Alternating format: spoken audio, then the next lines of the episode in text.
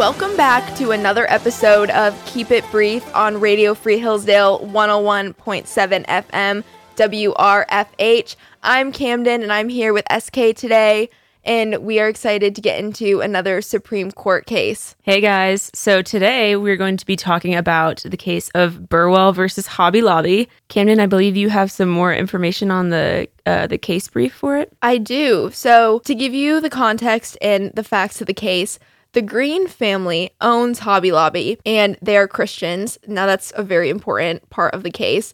And because they are Christians, they like to run their stores in accordance with their faith. So, for example, they're closed on Sundays, similar to Chick fil A or, you know, other businesses who have similar practices. Mm-hmm. And when the Affordable Care Act was passed, it required that contraceptives be included under the insurance coverage that employers provide for their employees. If a company has over 50 employees, they're then legally required to provide health insurance benefits to their employees and their dependents. Mm, okay, interesting.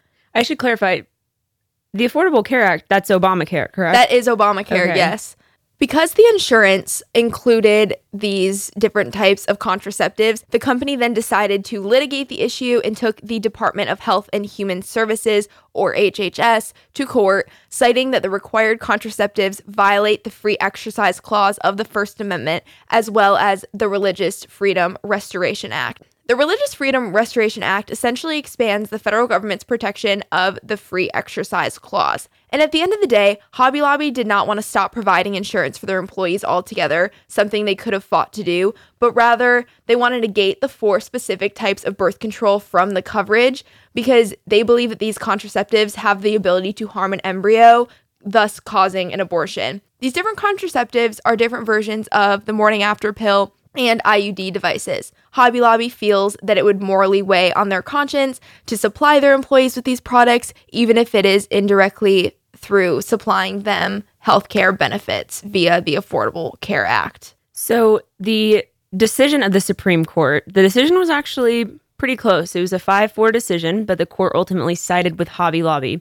They explained that the Religious Freedom Restoration Act, or RFRA, applies to corporations and protects corporations because they are composed of individual people with beliefs. The Affordable Care Act requires Hobby Lobby to cover all 20 forms of um, FDA approved contraceptives in their insurance coverage.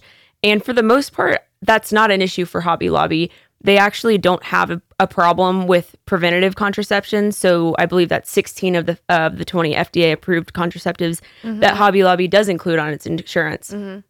But the issue is with the four types that Camden mentioned earlier, being the you know emergency contraceptives or the um, IUD methods, because even though these aren't always directly abortion procedures in the same way that like asking Hobby Lobby to include like a dilation and evacuation abortion procedure on their mm-hmm. insurance coverage would be in the instance that you know a woman was already uh, pre- pregnant these um, iuds or these emergency co- contraceptives like the morning after pill plan b all that can cause significant damage and you know death to the embryo which would be an in- inadvertent abortion whether it's intended or not.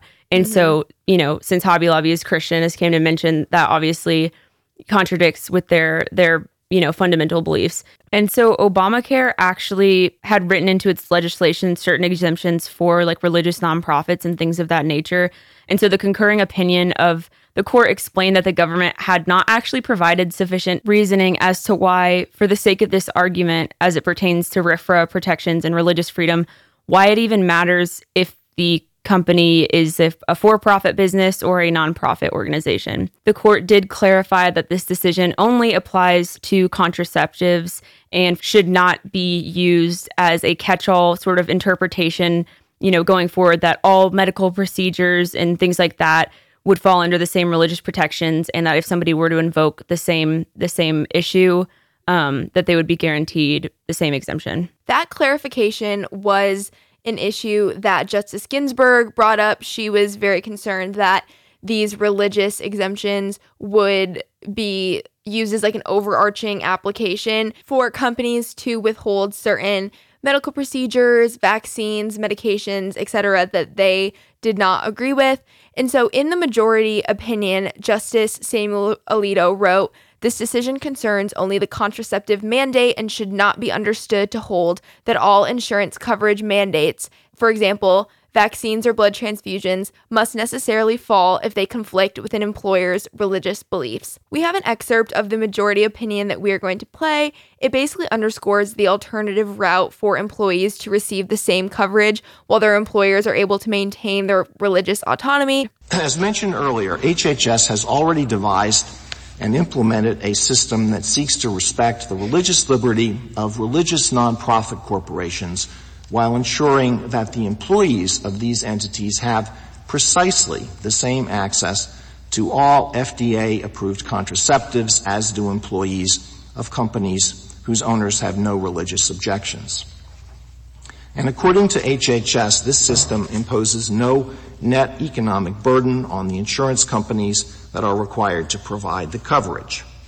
Although HHS has made this system available to religious nonprofits, HHS has provided no reason why the same system cannot be made available when the owners of for-profit corporations have similar religious objections.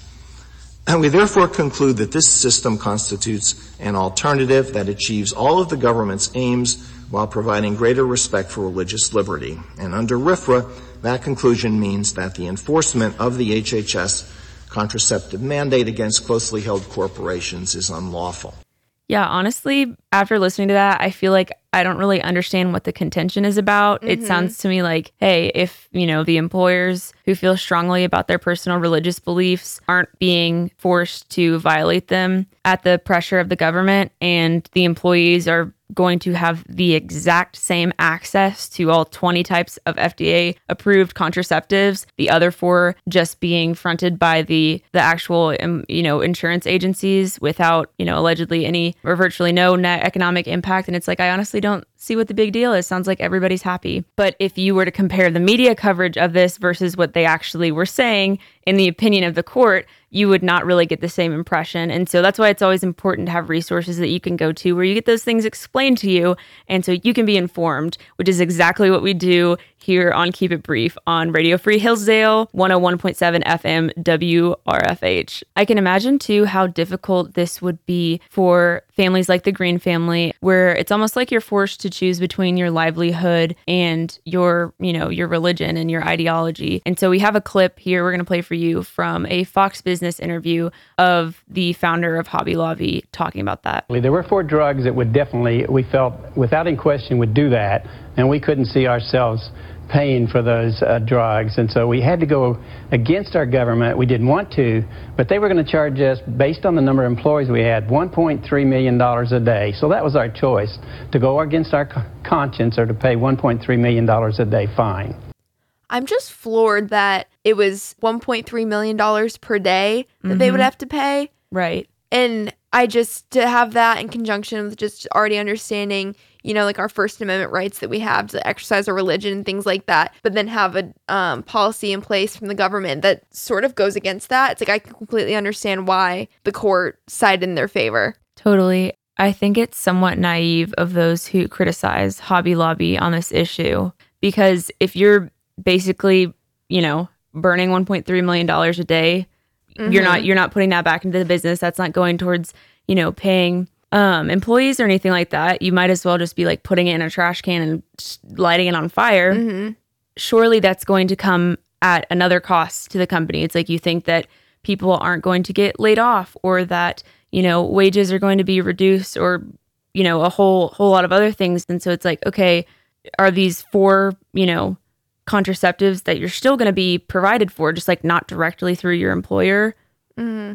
Are you really better off? I mean, I don't, I mean, I know it's a rhetorical question, but I don't think so. And if you think about it too, it's like they're either, as you said, it's a fake choice. It's either you spend the money or you have to go against what you truly believe. And obviously, these people seem to have like a lot of virtue and strong morals. So they, you know, it didn't seem like a tough decision. And then if you think about it too, it's like, okay, they're either spending the money or they might as well put that money towards the legal fees to fight this in court. And they obviously did. Exactly. I would have to agree with what you said about the Green family seeming to have, you know, really strong morals because they definitely are a family oriented, values based company.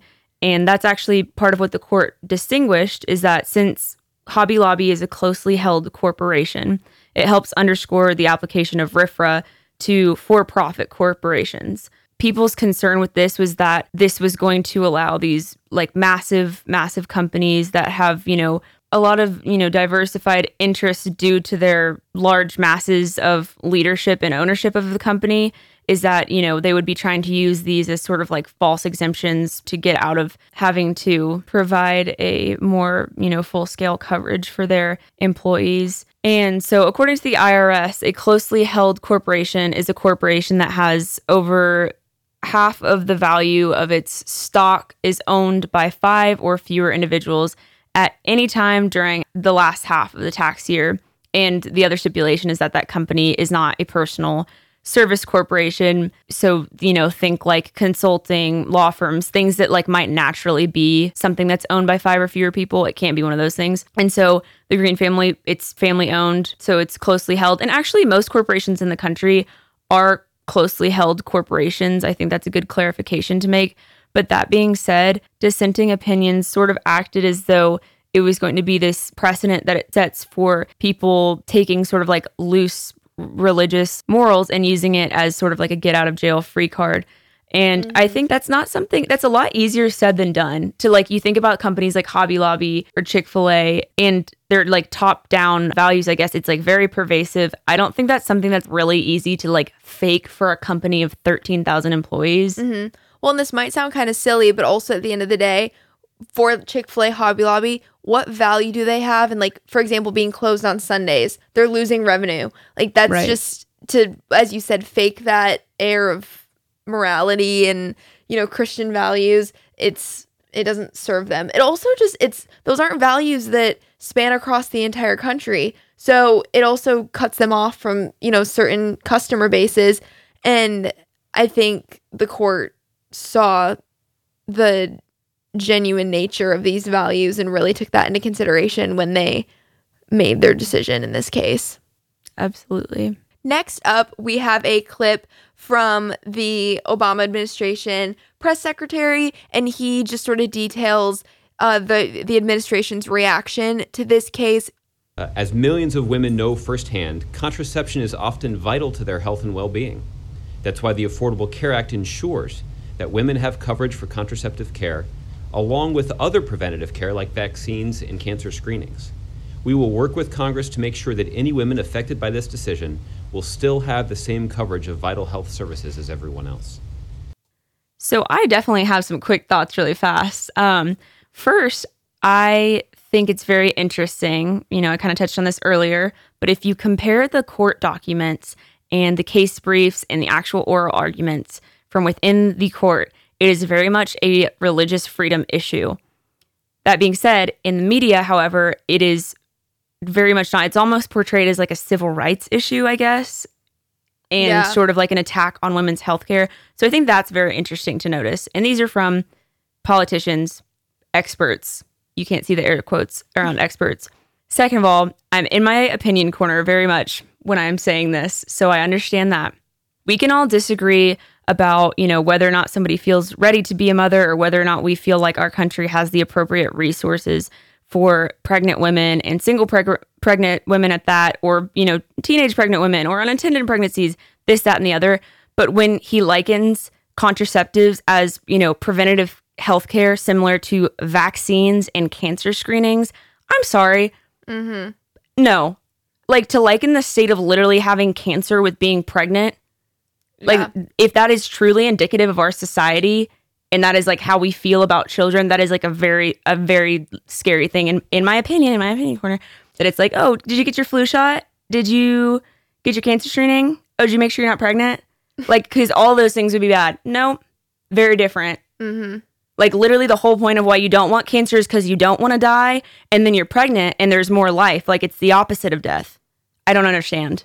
I completely agree. And I also think this is just a classic case of the cherry picking that the media loves to do, where they decide that one little thing they hear means that someone has this crazy opinion and they just take it and run with it. It's like, okay, Hobby Lobby, you know, doesn't agree with four types of contraceptive out of contraceptives out of the was it 20 is that what you said Mm-hmm. out of the 20 and then that's all of a sudden an, a, a complete attack on you know women's reproductive rights and all those things um and hobby lobby hobby lobby made it very clear they have no issue with providing the other 16 types yet um there's still this commentary being set forth by the Obama administration and in my opinion it's extremely once again in my opinion corner I think it's extremely divisive and just breeds the opportunity for not only just division within the country itself, but also just like division between women when there's no reason for that.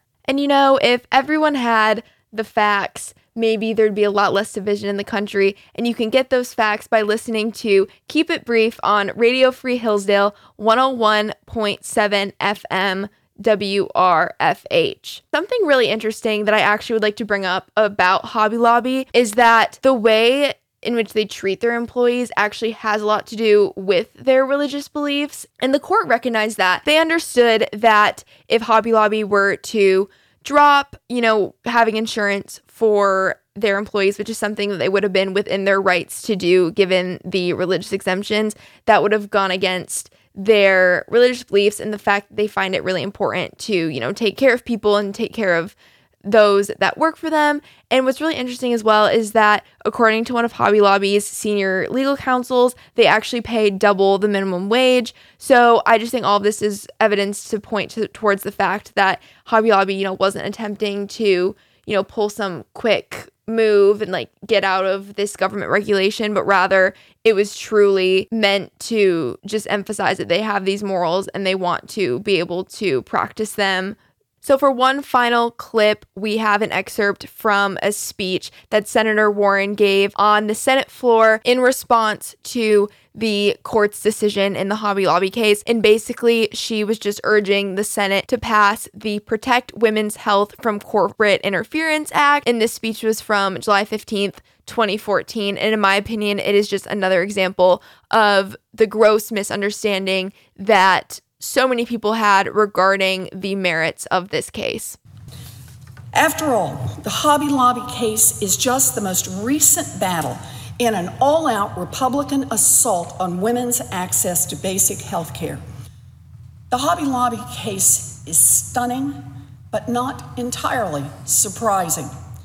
Giant corporations and their right wing allies fight every day in Congress to protect their own privileges and to bend the laws to benefit themselves. I think listening to Senator Warren talk and you know, really just taking in her rhetoric and the way she's decided to explain this issue is super interesting because it just really brings into light the fact that it is so important to take your education into your own hands. And I understand, you know, that most of us don't necessarily have the leisure time to be doing this. Frankly, some days we don't even have the time to be trying to learn all of to try to learn all of this. But when this sort of case and this sort of issue, you know, if you look at the most basic understanding of it, it would be possible to think that what she's saying is completely true and that this was the main issue of the case when in reality if you just dig a little bit deeper you understand that it actually was 100% a religious freedom issue not you know a women's rights or reproductive rights issue it's one of the things that can be kind of scary about the country today people because they see the best in others and our elected leaders they just take this sort of information at face value I completely agree, Camden. And it honestly makes me really angry when I see these people in positions of power where they get this assumed sense of trust and assumed level of credibility and knowledge. And they perpetuate this misinformation. And even just the, the name of this act that she's urging Congress to pass, the Protect Women's Health from Corporate Interference Act. Well, of course, nobody wants corporations to interfere with women's health. Like, who wants that? Literally no one.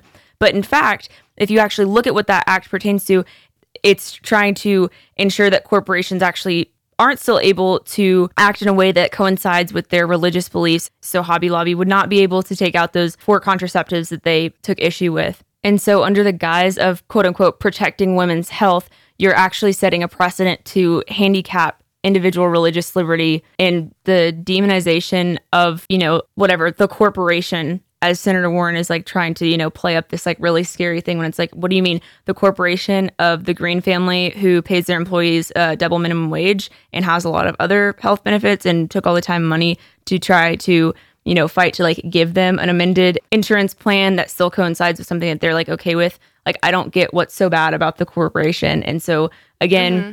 abuse of power and fear mongering, it's just really so, so terrible. So, yeah, with this act that she's talking about, fundamentally nothing changes for the employee. They would still have the same access to contraceptives.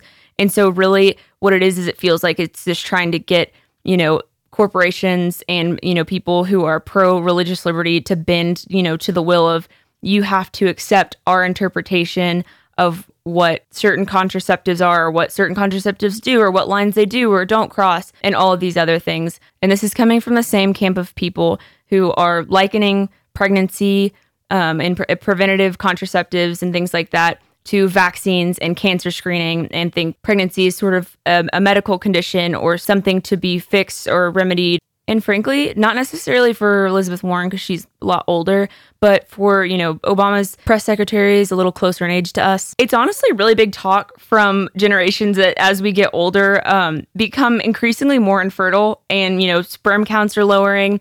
Everybody's estrogen is increasing, which is not a good thing just because it's a female hormone. And so to be talking about pregnancy as if it's, it's a sort of minor inconvenience and something that we should just choose whether or not we want to engage with that day is, I don't know, it's a little bit disconcerting for me. Mm-hmm. Anyways, that was our long ramble of the week, and we hope you guys enjoyed it. And please make sure to tune in next week for another episode of Keep It Brief here on Radio Free Hillsdale 101.7 FM WRFH.